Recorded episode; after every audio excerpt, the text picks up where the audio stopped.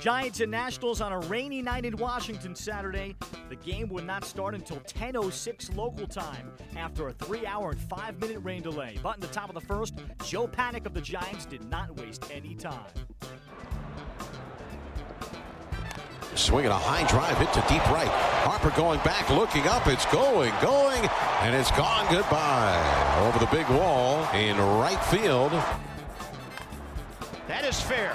Great play. Ryder Jones to the bag to get Harper, who hits the bag and goes down clutching his leg right below his knee.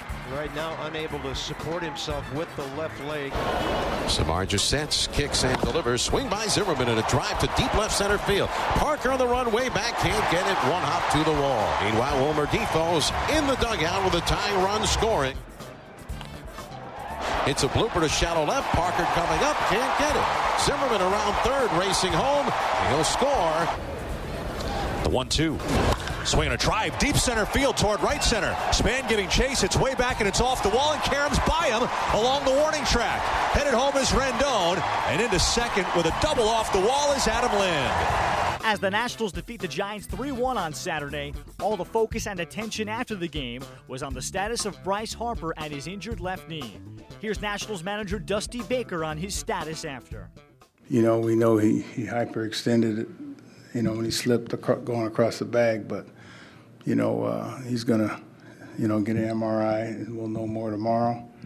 And, um, you know, we just, you know, ask for, ask for prayers that, that it's not serious. And uh, we just urging everybody out there and that are Nationals fan and baseball fans to just say a prayer for him tonight. So, because he, was in, in obvious pain out there, but um, we're just hoping for the best. Did you get a chance to see him or talk to him after the game? No, no. Uh, I had to come see you guys. no, I'll go see him when I get through from here. Same reaction everybody had. Silence goes over the crowd.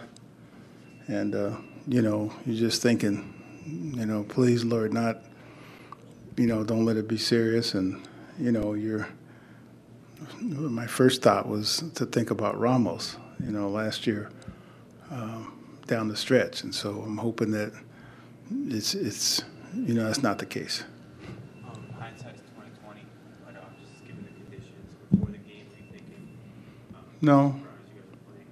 No, I mean it was in the hands of the league really, and um, um, you know the unbalanced schedule here. This is their last trip in, and uh, you know had we not played, then we'd definitely, which we do, had a doubleheader tomorrow, and then uh, split doubleheader. So we got an early morning and then long after long evening, and uh, you know, you know you had to try to play the game.